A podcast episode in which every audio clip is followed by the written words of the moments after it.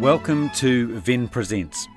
This is a series of conversations that aims to introduce some of the depth and richness of the Christian tradition as we attempt to outwork it in our 21st century lives.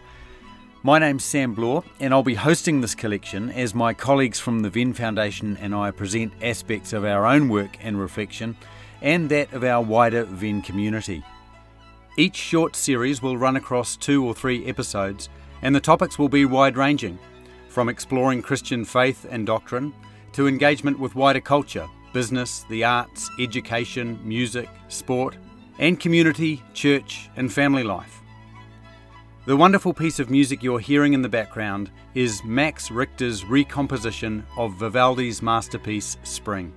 We're hoping that these conversations will, in some small way, help us all to reimagine how the Master's gospel might sound in the communities and callings that we find ourselves in today. For more on the Venn Foundation, go to venn.org.nz.